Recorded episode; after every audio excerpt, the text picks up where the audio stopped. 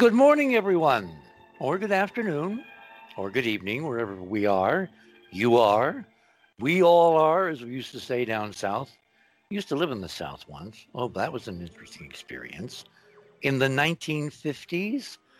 Wow. Anyway, welcome to The Other Side of Midnight, the show that keeps making extraordinary out of the box predictions and they come true. If you caught our show last night, you know that we've got a rover on Mars, a nifty, spiffy, incredibly new 21st century rover loaded for bear. Are there bears on Mars?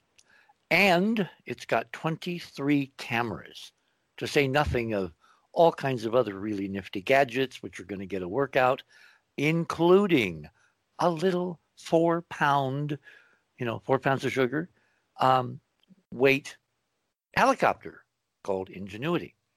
Uh, that's going to be kind of part of some of our discussion tonight as a kind of a lead in to what I believe, uh, in terms of my scenario playing, the next step in this bizarre disclosure soap opera we're going through. I mean, why can't they just bite the bullet and just do it? Remember the Nike commercial? Just do it. I mean, even even the uh, Musk interview with Rogan that we talked about was so incredibly timid. I mean, come on, Elon. You know, one week he's saying on Twitter that he's an alien, and the next week he's saying to Rogan, well, but I don't think Hoagland, I'm paraphrasing now, you know, Hoagland's right at all about the uh, monuments of Mars. In fact, he's probably schizophrenic. Uh, it was an extraordinary, bizarre episode with Rogan talking about me, showing the book, and trying to get Musk to admit there's something interesting on Mars. And yet, when the conversation shifted, I'm paraphrasing what we talked about last night, and we played some clips, so they're they're on last night's show. If you're a member of Club 19.5, you will have an extremely interesting time listening. Anyway, then their conversation shifted. This is on the Rogan show to talking about ET cultures and civilizations on planets circling other stars. And suddenly, both of them couldn't say enough about ancient Babylonians and Akkadians and you know Indian civilizations, Mayans and inscriptions on stones and stone buildings and pyramids. In other words, everything in that conversation was projected away from this solar system, in particular, this planet, which is going to that planet and has now gone with the new robot which has landed amid ruins. And before we got on the air, one of my panelists tonight asked a very honest question How do you know? And I said, paraphrasing Sagan, simply look at the geometry. Remember Sagan's dictum intelligent life on Earth first manifests itself in the intelligent in the in the geometric regularity of its designs the only way you can know in our current paradigm, where we create rectilinear things, not swirly, swoopy, much more convoluted architectures. The only way we can know, looking down on another planet from a satellite or flying by, is if there's regular geometry down there.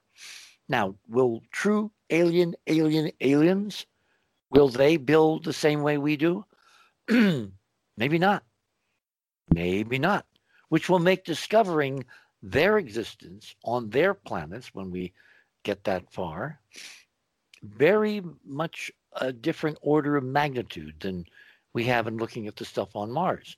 Because the stuff on Mars, in really, really, really bad shape, looks an awful lot like the stuff on Earth that's in really, really, really bad shape, talking structures, engineering, architecture.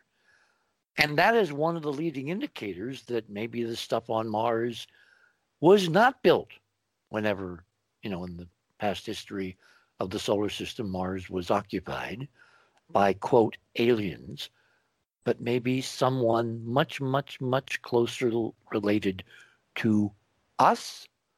That's the subject of, of the book we're working on. And Perseverance is obviously, from its first image, going to provide us with stunning additional data. And wait till they launch the helicopter. Okay, let's start with the news. Uh, if you go to the other side of midnight.com, that's our website, click on that, regardless of how you're listening to us. Uh, go click on that banner tonight, which says, because it's kind of an interesting connection we're trying to, to talk about tonight. It says how the Texas weather catastrophe and the imminent UFO disclosure are related. Because they are. Anyway, click on that banner. That will take you to tonight's guest page. Uh, there are fast links under the banner for me, for Stephen, for Joe, for Don. Um, that's Stephen Bassett, uh, Dr. Joseph Bookman, and Don Ecker. And we'll get to them and how the extraordinary experience of Texas is, in fact, intimately related to the ongoing behind the scenes with little snippets on the front page of the New York Times UFO disclosure, which is proceeding apace even now. It's just not like rolling off a cliff, which of course you can't do because what are governments terrified of? Instability. Instability. So, anyway, we'll have a long, interesting discussion about that. Um, going down on, on the guest page, if you scroll down, you know, a little bit, uh, or you click on the fast links to my items, this is a reprise of a of an item I I um, uh, talked about last night. United Flight two, uh, 328 left uh, afternoon from Denver, headed for Hawaii, and almost at cruising altitude, their right-hand engine on the 777 exploded, and all kinds of metal cowlings, fan blades, insulation. I mean, it, it was stunning what fell to the ground and ki- killed no one, injured no one, thank God. But for the passengers on board, I mean, imagine being on a flight heading for gorgeous Hawaii, and suddenly you look out the window after this incredible bang. It was actually described as a boom. And you look out the window, and your entire right engine is on fire. Well, someone on the plane, many people actually, because of smartphones, shot video in what I'm sure they thought was their last moments above the earth. And some of that video is present in that link. It's stunning. I mean, yet they all landed safely. They all, you know, weathered the storm. They all got on a, another flight, or at least all of them, almost all of them. I'm sure some of them did not go and they wound up in Hawaii where they were trying to get to in the first place. The reason this story has resonance is because basically it's a story on the failure of infrastructure.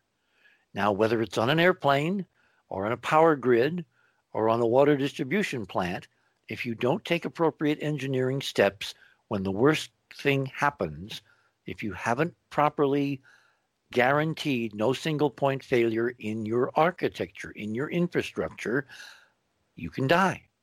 And that's what item number one is all about. Item number two um, there is, of course, this extraordinary, uh, certainly US wide, and maybe I haven't done a lot of digging yet, uh, worldwide uh, dichotomy about the, the vaccines and the whole COVID 19 thing. There is a large contingent of people, and I know many of them total, rational, well meaning, with humanity in front of them as their guidepost, who are absolutely convinced that the entire COVID 19 thing is a hoax. It's been planned. It's to make money. It's to chip people. It's to do everything but just solve an extraordinary once in a hundred year health crisis. And that is a discussion that is worth having but it's only worth having when you have the proper expertise assembled to deal with it at a professional scientific level. Reading things on the internet does not qualify. Original sources are absolutely demanded, particularly when life and death are at stake. So, we are taking our time to put together uh, a one of probably more than one uh, vaccine shows. Um, I have feelers out to certain individuals, experts, doctors, and immunologists. Um, and the problem is, of course, schedules and there's extreme political sensitivity around this subject. Gosh, I wonder why. Anyway, this story out of Israel is very interesting because it matches data that I've seen from other sources, from South Africa, from New Zealand, from Australia, from Russia, from China. Um, these vaccines, in addition to preventing you from, you know, most of the time, and the efficacies range from 60% up to 95%, they not only prevent you from getting this thing and exhibiting gross symptoms, in other words, becoming very ill, but it turns out that they provide an extraordinary level of effectiveness in preventing you from dying or even going in the hospital and having severe, you know, complications like winding up on a respirator, which for a lot of people has been a death sentence. So this is a very complex health, public policy, political, and even consciousness discussion. And we're going to do it when we're ready.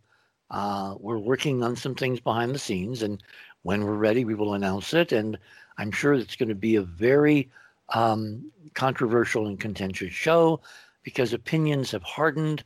Um, there's extraordinary political agendas out there that uh, I've not seen for a very long time. I'm not just talking about the so-called, you know, anti-vaxxer crowd. That's been they've been with us for a very long time. In fact, Robin was definitely against vaccines. The key question, of course, is why was she against vaccines? And then you have to explore how were vaccines produced historically, going back literally thousands of years. You know, vaccines are not a modern invention. They go back to India. They go back to certainly, you know, the 1700s, if not long before. So the history of vaccination is part of this discussion, as well as the stunning change in the production of vaccines now compared to any previous eras. And with that comes more controversy and discussion. So just kind of look at that. And obviously, at the moment, you have to do your own research. You have to do your own thinking. You have to do your own, you know, decision making about you and your family and people who are at risk, you know, in your extended family, or if you know people over 65 or 70 or whatever. That is a discussion that's certainly worth having but not before it's time, before the data has been assembled. And the longer we look at the globe and we look at this pattern of reaction to the vaccines and to the disease itself, the more certain our conclusions are based on an accumulating database. The one thing I will say up front is our discovery, which is now confirmed by the group both in uh, at the University of Illinois and also in Israel, that there's this extraordinary seven-day repeating sawtooth pattern, up, down, up, down, as regular as a metronome in the number of people dying worldwide on a given day. And then the next day, the deaths are a third or a half. And then seven days Later, they're up again. In other words, you have this incredible, regular, resonant rhythm to death from COVID on planet Earth. And no one yet has adequately explained how this can be, let alone how, if that's the background, if that's what really is driving the health of millions of people around the world, how, if you're inserting fake data, in that system, who in their right mind would fake that kind of data? I mean, it wouldn't occur to anybody to introduce a regular seven day cycle into deaths from a disease which is claimed to be a hoax. Just makes zero sense because it would call attention to the fact that something was abnormal. And if you're trying to sell something, the fact you do not want your, you know, marks, your customers the rubes to figure out something is wrong. And a rhythmic seven day fluctuating pattern, and I didn't put the graph up there, and I probably should after the show uh, for the Club 19.5 folks. This is so out of any normal medical history that I have ever encountered, that any medical professionals have ever encountered. It begs for some serious science and answers. And my, my intuition is if we crack this, we crack a part of the mystery of death on earth itself. And that's not a trivial um, exploration. Okay, moving on.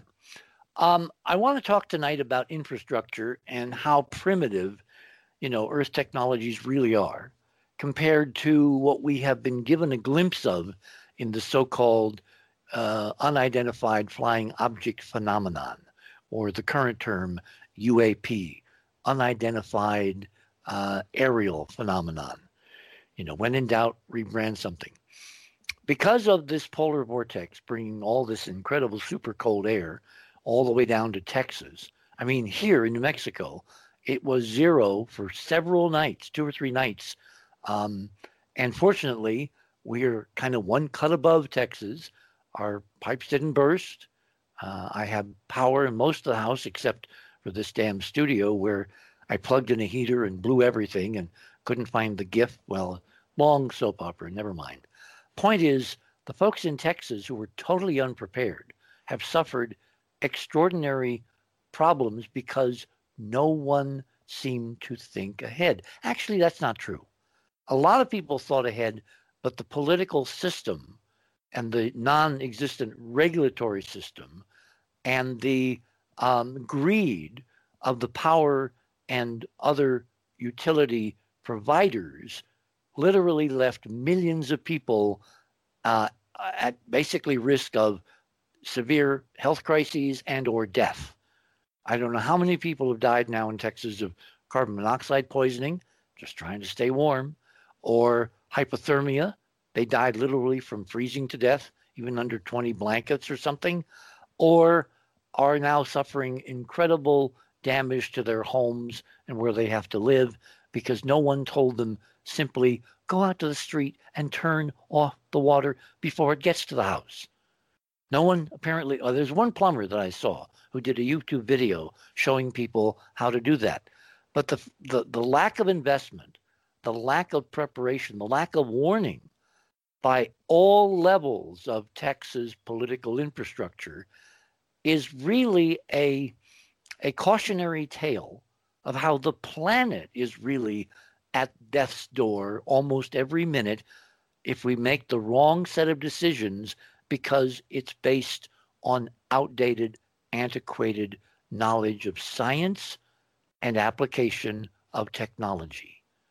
What if all those people, 4 million plus, who suddenly suffered without power, what if they had a unit the size of a bread box in their basement that simply provided them point source power of almost any amount and there was no utility and no wires and no transmission lines and no public utility and no greedy energy companies to make them dependent on a central source of energy.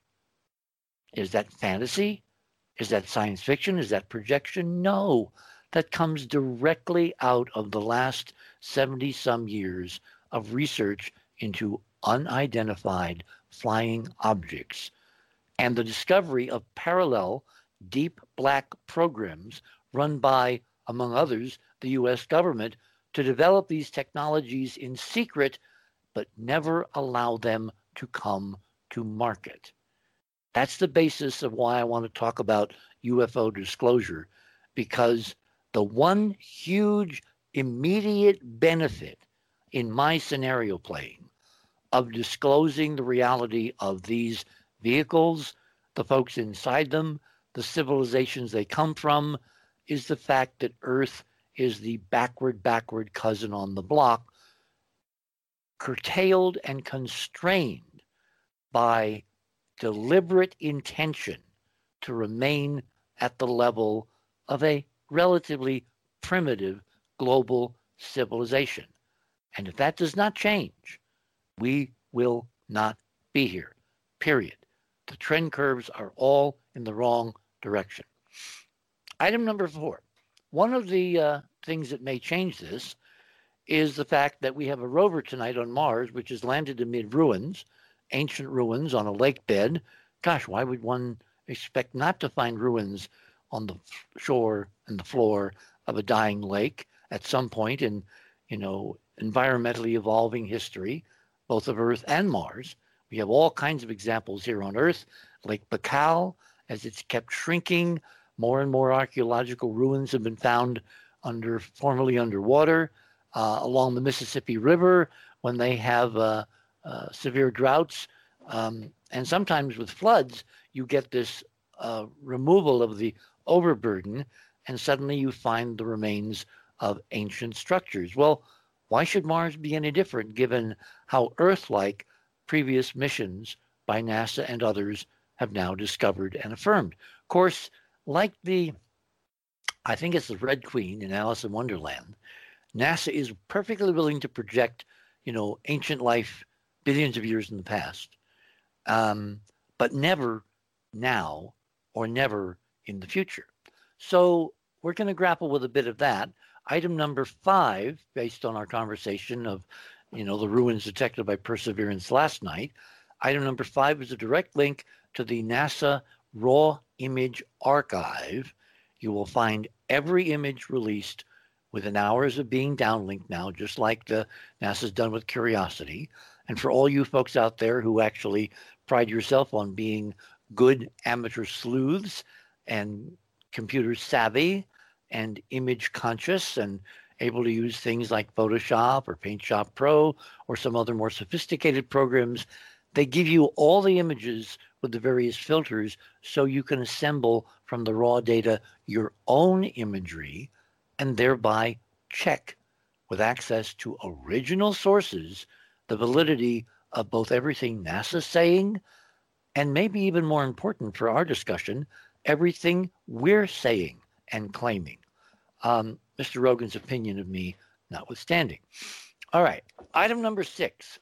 Um, this is just stunning. Uh, as the new technology lowered the Perseverance rover to the surface uh, on the afternoon of the 18th, they got a series of stunning shots, stills, and video from up to 25 cameras that are now placed around uh, this spacecraft, particularly if you count what was in the uh, uh, kind of rocket powered backpack that lowered um, uh, Perseverance to the surface on the sky crane technique. Uh, and we're supposed to, tomorrow morning at noon uh, Pacific time, see, am I right about that? No, I'm wrong. 11 o'clock Pacific time, um, 10 o'clock my time, I believe. I got to go check that. Anyway, if you go to that website, the press conference schedule uh, will come up at the NASA site, so you can check me on that. Uh, I, I think it's 11 o'clock Pacific, noon my time, yes, and 10 o'clock uh, Eastern.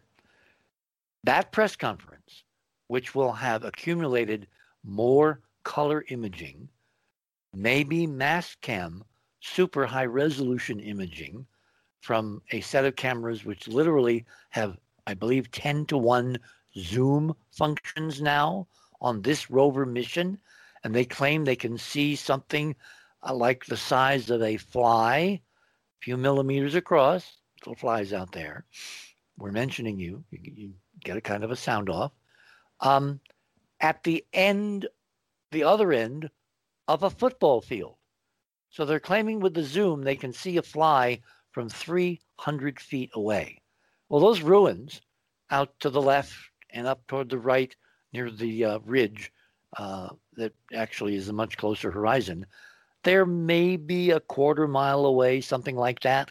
So just do the math. You know, 300 feet multiplied by 10.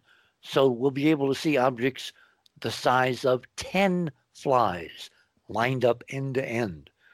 I mean, this is going to be an amazing mission, and it's kind of hard to see given the proliferation of these ancient lakebed ruins that we're in the middle of, how NASA can possibly continue to ignore a global audience looking on in countries, in cultures that are not constrained and will, like uh, that great line from, what was it, David Copperfield? Can I have more, sir? please? So, this should be the beginning of an extraordinary intriguing discussion. Now, item number five, I'm sorry, seven, uh, Ron uh, one of our imaging specialists, did his own enhanced version of the first released uh, Percy image, and that's up there as item number seven. Again, he applied some different filtering techniques, which tend to bring out large scale structure geometry and suppress the small scale stuff, which can be you know lost in the noise.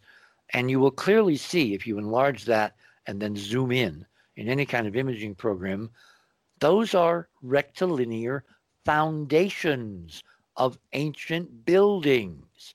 I guarantee you, if you know any architects or construction guys in your neighborhood, take one of these pictures. Don't tell them where it was shot. Just show them the picture. Zoom in on those rectilinear ruins and say, what do you think of this? What, what do you think this could be? I guarantee you, if you tell them it's on Earth or you don't tell them anything, they'll say, oh, those are ruins. Those are foundation thingies.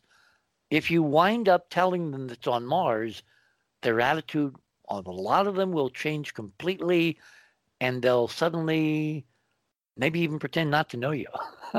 I'm being a little extreme here, but the the context of where data is taken, where it comes from, is as important to deciding on truth, I've discovered over my many years doing this, as the data itself. Context is everything, which of course can be extrapolated to more than looking for ruins on Mars or on the moon or on the outer moons of, of Jupiter, whatever. It applies to all questions of how do we ultimately decide on reality? Or, as I've said many times, the science of epistemology, or the science of how do we know what we know. Well, it's not exactly that easy, particularly in a field where a lot of what we think we know is being deliberately fed to us as carefully manufactured lies. What is it they say about war? The first casualty is truth. Well, as we're going to get into later this morning, we're going to talk about are we at war? Are we actually in a secret war? Anyway, last item, number eight. These are the Percy Hazcam shots in high def, enlarged, compared raw data to um, enhanced data where some processing has been applied. Here you will see the fine scale geometry, and I guarantee you it is going to make you reevaluate what might be on Mars and the context for the rest of our discussion this evening. You are on the other side of midnight. We've come down to the bottom. We're in a break. We are on the other side of midnight. My guests I will introduce after the break. I kind of want to leave you with this because this is going to characterize the discussion for the rest of the evening. Enjoy.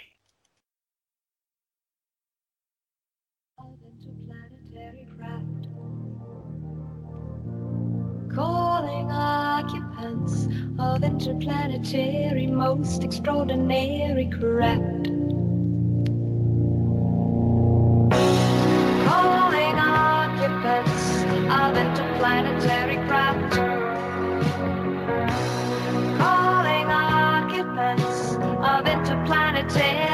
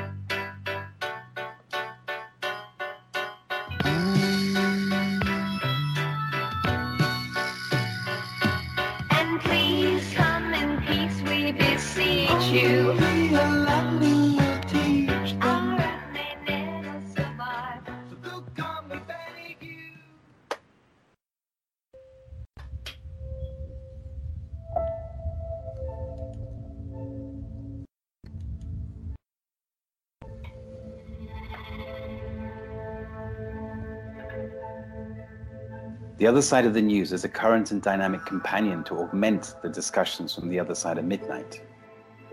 We investigate, explore, and extrapolate facts to gain better understanding of current affairs and events, and thus to bring comfort and calm to our wide international audience. It's a spontaneous commentary based on well verified references vetted through vigilance and discernment. Our Our desire, desire is to awaken your imagination. Imagination with questions.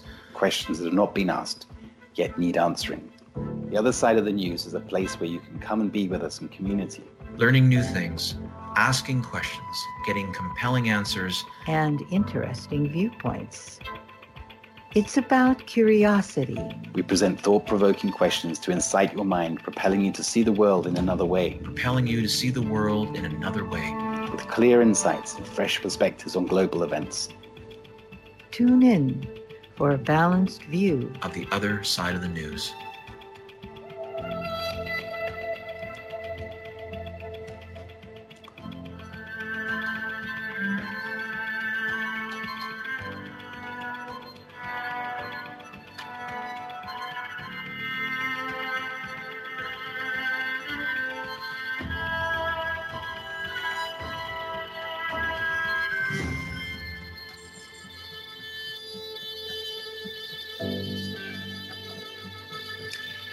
The other side of the news can be heard here on this network, on this channel, on this website, on this URL, every Friday evening, two hours, 7 to 9 p.m. Pacific time. I warn you, you'll miss it at your own peril.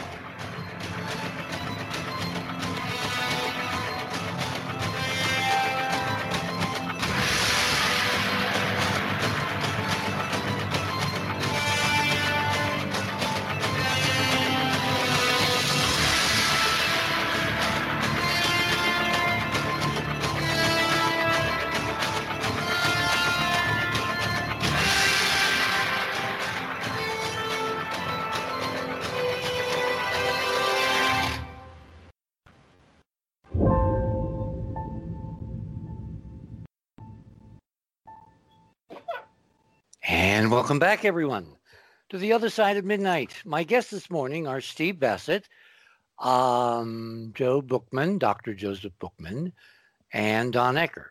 And if you want to go to the other side of midnight to the guest page, uh, click on the fast links to their bios. You can see every one of them has extensive background in the field we're going to discuss tonight. Steve Bassett is executive director and founder of the Paradigm Research Group.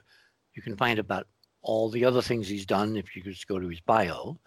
Uh, Joe Bookman has earned a PhD in media from Indiana University, an MBA in finance from Purdue, and has had tenure as an associate professor of marketing and finance. He's also been past chair of the Libertarian Party of Utah. And like Steve Bassett, he ran for Congress on, among other things, the UFO issue. And in fact, tonight, guys, we probably should get into a bit of, you know, your personal experiences because the the the, the political environment then, when you did that pioneering thing, and the political environment now, I think are very, very different. So that's part of what we're going to talk about. Finally, last but not least, I'm not doing these in alphabetical order, as you'll notice. Don Ecker and I have known each other forever and ever and ever and ever. I knew his wife before she was his wife, uh, Vicky. Um, he is a writer, a researcher, a commentator. He currently lives in the LA area. He was bragging as we were having sub zero temperatures here. Oh, it was 73 degrees in LA today. Not good form. Anyway, he served as former director of research and media liaison for UFO Magazine for 20 years. And he is internationally known as an investigator, a real investigator of the UFO phenomenon, because he is a former law enforcement officer, a criminal investigator with over 10 years of experience. And he was the, one of the guys I turned to. In fact, he was the key guy when I was trying to find an original copy of the Brookings report, which will, I'm sure, come up tonight in conversation. So, uh, gentlemen, first of all, let me welcome you all to the other side of midnight. Well, good to be thank back. you, Dick. Okay, Don, you're a little low. If we can, maybe you have to go into your settings and turn up your gain. How about this? It's not on AGC. That's better. That's better. Okay. Um, we're all, you know, what, what what's that term? Um, um, uh, battle scarred veterans of this extraordinary effort to get to the simple truth of who the hell are we on planet Earth and who uh, out there wants to talk to us or is related to us or might come and visit us, et cetera, et cetera. I want to start with Don tonight because the key reason we're having this discussion has to do with a New York Times front page story in December of 2017, just weeks after Donald Trump was elected 45th President of the United States. And that New York Times Gray Lady story basically broke the news that one of the American carrier battle groups decades before, well, maybe not decades, but maybe a decade and a half or something like that, you'll give me the exact number, had encounters, repeated encounters with vehicles, craft that could go from 80,000 feet, that's the stratosphere, to just above the deck, the ocean surface, in seconds. And this was not just observed on instrumentation, it was observed, close up and personal by F 18 pilots whose first person stories became the backbone of what seems to be the current rolling disclosure effort by the Pentagon. And a key name in all of this is a guy named Elizondo. Turns out that Don Ecker has been in touch with Elizondo. I don't think, Stephen, you have directly. I don't think, I know I haven't. I don't think Joseph has. So, Don, I want you to take point on this. Tell us about your conversations with with Ella. Is it Elizondo or Elizondo? Luis Elizondo. Uh huh. So tell us what you found out from talking to one of the guys in the middle of the storm. Well, here's the problem. The problem being that he and a number of other people that were involved in the To the Stars Academy uh, with the exception of uh, the Blink 184 guy, Tom DeLonge, all had extensive government involvement. Elizondo was uh, in the Pentagon. Christopher Mellon was uh, one of the other major players, the Undersecretary of State for Intelligence, Hal Puthoff, and his extensive background and uh, the one of the chief engineers from uh, the Lockheed Skunk Works. Now, over the years, I've dealt with because of what we were doing, publishing UFO magazine. I banged heads literally with people in and without the Pentagon, NASA, the extensive professional skeptic community and uh, trying to get anything out of these guys has been an exercise in futility. so when this happened, okay, and it finally became public, and on the heels of that, Sen- the former Senator Harry Reid, the uh, senior senator from the state of Nevada, held a press conference where he stated on the record that he and two other congressional uh, members were instrumental in securing approximately $22 million, which, in the scheme of things, is barely even a drop in the bucket. well, my metaphor always has been, you know, it's coffee money for a week at NASA. Well, maybe a half a week, but but but they they pumped this money into a program uh, at the Pentagon to examine unidentified aerial phenomena. Is it a threat?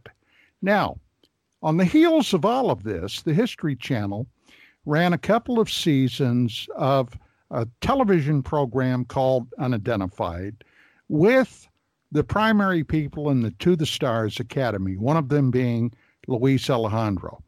Now, I I was able to get in touch with him, and I had believe me, I had a lot of questions um, through uh, a mutual friend of ours, And uh, as a matter of fact, he was supposed to call me this weekend, and I have yet to uh, hear back from him. But he was supposed to call me uh, to discuss. Is someone who wants to remain in the background, or could we name him?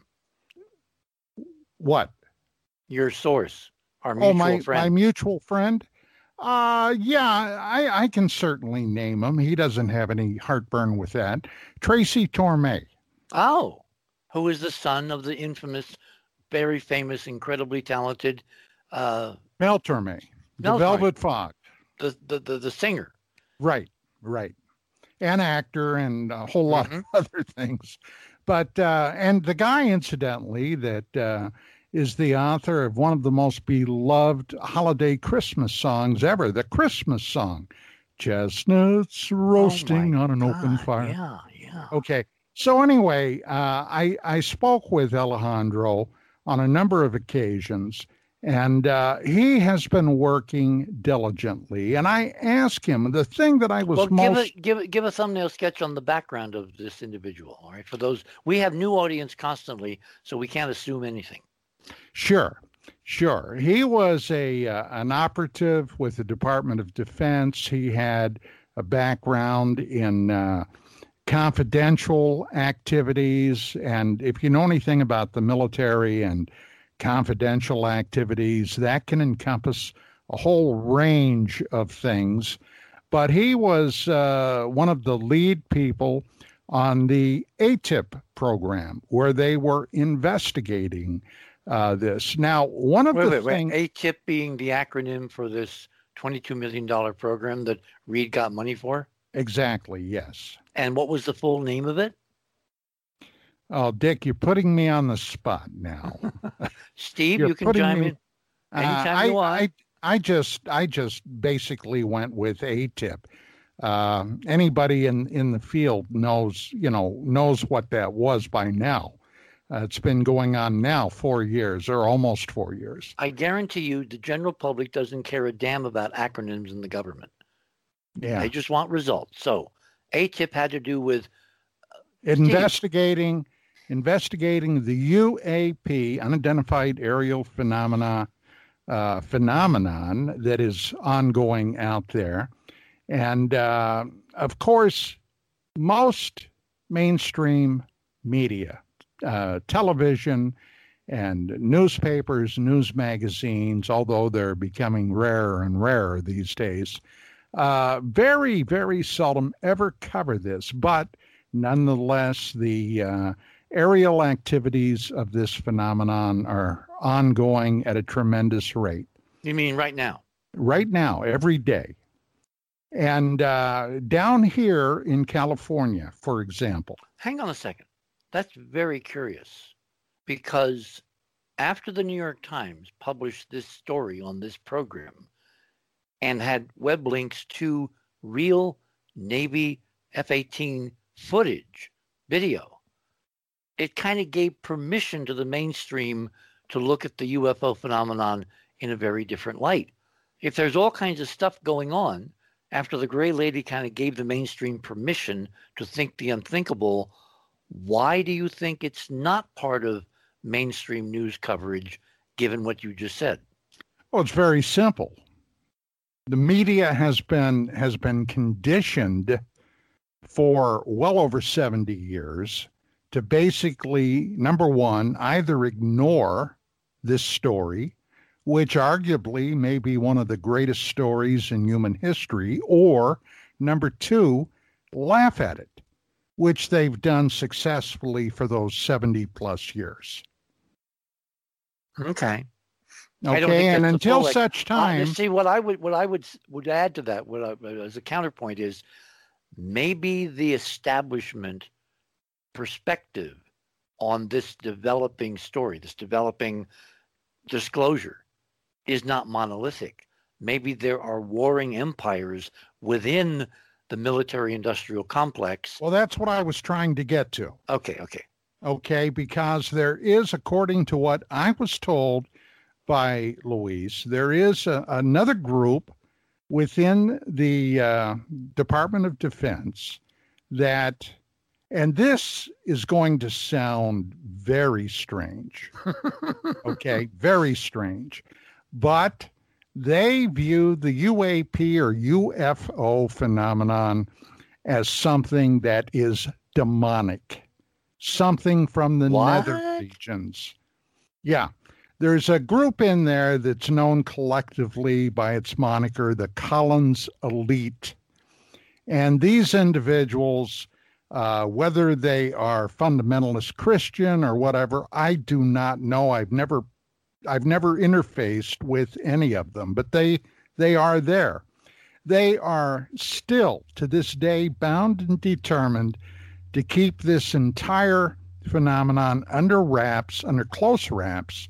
Uh, quite frankly, it terrifies them to no end. They see it as a demonic deception coming in the guise of extraterrestrials. Now, as crazy as that sounds, that's simply the fact of the matter. So, yes, you are correct when you say that there are probably at least two conflicting factions that are that are uh, wrestling with this thing. Well, Now- wait, hang on, hang on. I would say there are three. All right.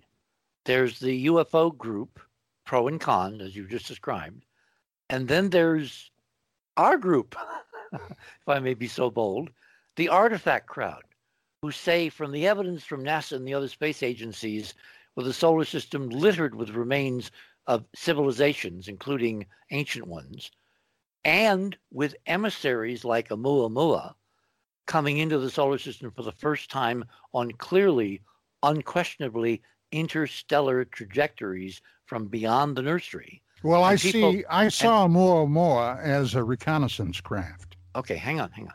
I want to get to Avi Loeb because then into that whole discussion, which used to be our discussion and now is broadened, you have no less than a mainstream figure like Avi Loeb, director of the Harvard Astrophysical Observatory, the same chair that Donald Menzel, who was a, an avowed CIA secret agent, a double agent on the whole UFO thing in the 50s and 60s, you have his successor now writing a book that this object, Oumuamua, was in fact the first of many, many ancient artificial objects built by some civilizations flooding the galaxy in his model. There have to be trillions of them, again, in the constraints of his model. So you've got three legs to this stool arguing A, it's all real, but one of them arguing, oh my God, don't touch it with a 20,000 foot pole. And the dichotomy between these three groups is very interesting because we've never had this open a discussion at any time in this field of ET activity before. So go ahead. Yeah, well, as far as Omoa Omoa is concerned, I, I had suspected from the beginning when it first that story first broke, its trajectory obviously coming in from outside of our solar system, in astronomical terms, skimming past the Earth, okay, and Mhm. accelerating as it left Earth's vicinity. Uh, I suspected from the very beginning that this was a recon craft, something to come in, perhaps test the electronic uh, uh, wave as it came passing, exactly what uh, was going on here. Um, I don't Okay, hang- think hang on, hang that on, was hang on, hang on, manned. hang on. I think it was robotic. hang on, hang on. Because no less an agency that than NASA actually backs you up in this hypothesis. Do you know how? Apart from Avi Loeb, who's a separate guy. NASA itself, which discovered Oumuamua at one of its major observatories in Hawaii, the, the, the Pan-STARRS telescope, which is a basically sky mapping reconnaissance ongoing program, they found this object. And within a few days, the, the astronomers at Pan-STARRS, who realized they had something really amazing on their hands, they wanted to give it a name. And because they're in Hawaii, they looked at Hawaiian culture, Hawaiian mythology, Hawaiian, uh, you know, lexicography, and they decided on the name Oumuamua, which NASA then put out a press release saying Oumuamua means scout, you know, first scout or something like that. One of our guys on our imaging team, the Enterprise Mission imaging team, Keith Laney, actually goes went to an original source, the Hawaiian Dictionary, and he found, oh no no no no no, NASA's only telling you part of the truth, because if you actually look at the dictionary in Hawaii of the Hawaiian people, a Muamua is the first scout of a war party. So, NASA, in imprinting the name, adopted the motif that this object was not just a neutral ET reconnaissance, but it was the first of a group of, you know, what, battle cruisers or something right out of Star Wars? Because you don't name an object a scout of a war party if you don't think there's a war party behind them. So that has been imprinted on the official uh, apprehension of what this object was. Go ahead. So to get back to uh, to Luis Elizondo, when uh, we chatted, as a matter of fact, the very first time I chatted with him, I asked him. I said, "You know, the one thing I've noticed on your television series that was running on the uh, History Channel, each episode had one very distinctive theme to it. It was a constant drumbeat. They kept pushing the concept of a potential threat.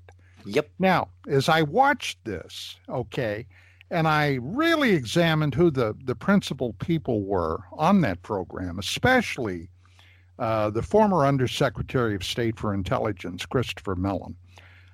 I came to the conclusion and I, I asked him specifically, I said, look, I put on my cop hat, my detective hat, okay? I really did some deep thinking and consideration about this.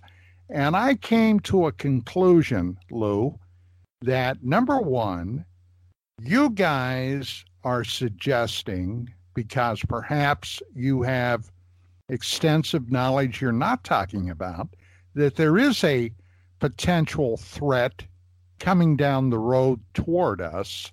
Or, here's the other thing this would be one of the most extensive and one of the most dramatic uh, disinformation programs I've ever I've ever laid eyes on. I said, "Now look, why do I trying basically? Sorry to interrupt. Trying basically to condition us ahead of first contact. God only knows. Okay. These things can be so deep, so dark, and so convoluted, uh, Dick. There's there's no way of knowing. But I said, in all my years that I've been involved in this, and it's over three decades now. Well, wait, wait. I, didn't you just say that one group believes they're satanic, which means they think we're dealing with satanic forces? Yeah, but I'm not talking about them. Okay, you're talking, talking, about the about mainstream. this group. Okay, okay, good. I'm good. talking about the To the Stars Academy group.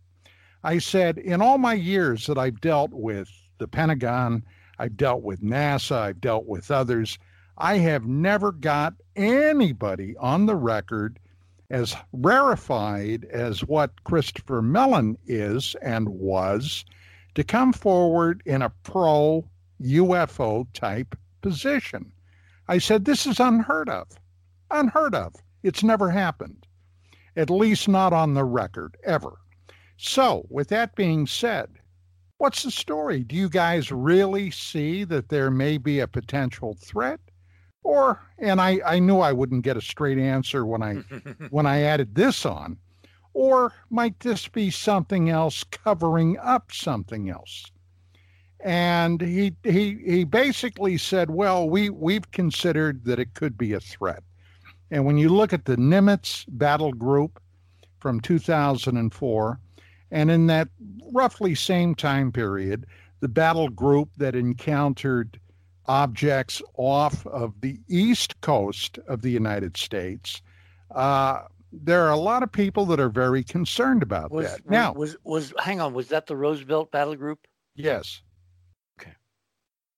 So now, with that all being said, the Navy Okay, and we all know that, or we should know, that the Navy has one of the finest intelligence services of any military group.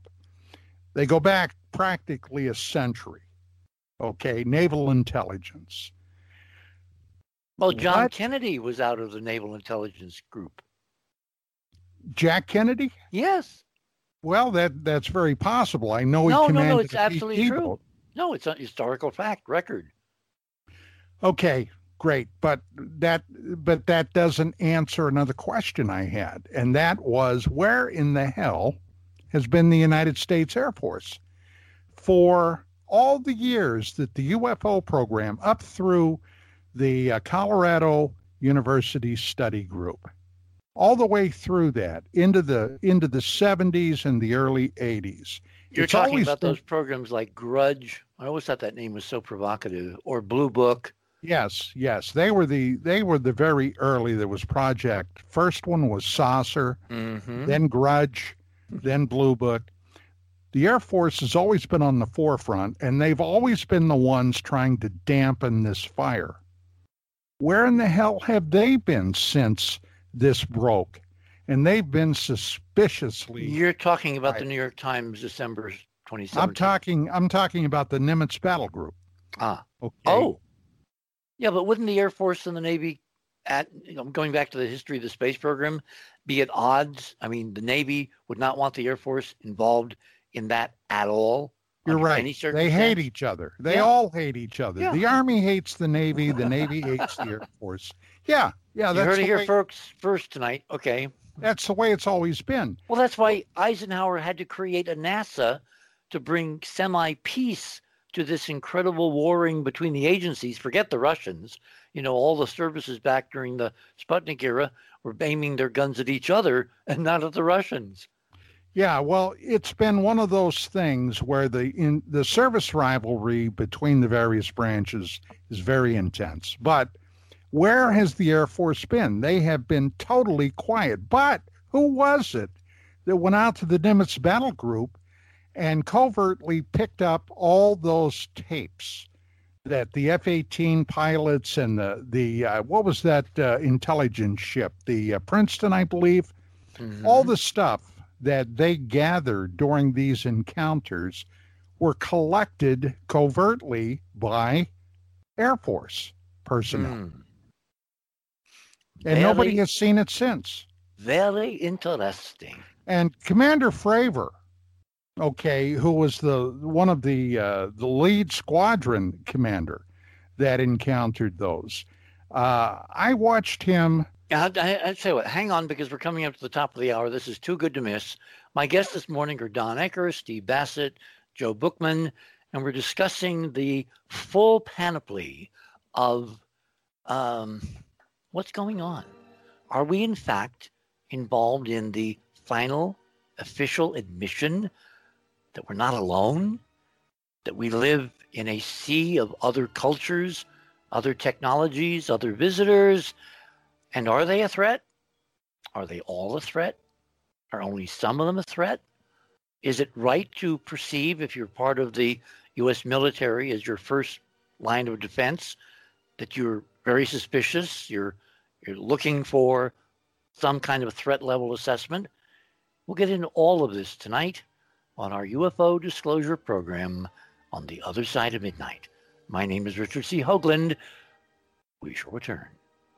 Thanks for listening to this exciting first hour. Now, the second and third hour of the show is available to Club 19.5 members only. Please support the show by subscribing to Club 19.5 and join our very interesting community. To do that, please visit the website, theothersideofmidnight.com, and click on the Join Club 19.5 link in the left hand column. As a Club 19.5 member, you'll gain access to the rest of this show and all previous 350 plus shows that we have done. Now, recent Club 19.5 member archive recording have the commercials removed and the sound quality has been enhanced. You'll also receive a dedicated private podcast feed that contains these enhanced show recordings. And you'll be able to download the MP3 files directly from the archive if you prefer. As a Club 19.5 member, you'll also be the first to preview our new videos and reports. We'll be adding exclusive new features to Club 19.5 as we go forward, and boy, have we got some amazing things to tell you about in the coming weeks. So please support the show and don't miss all the exciting new things we have planned. I want to thank all our Club 19.5 members because without your guys' support, this show would not be on the air. Please help us continue growing the show by subscribing to Club 19.5 today. And when I say we really need you, we really need you. Over and out.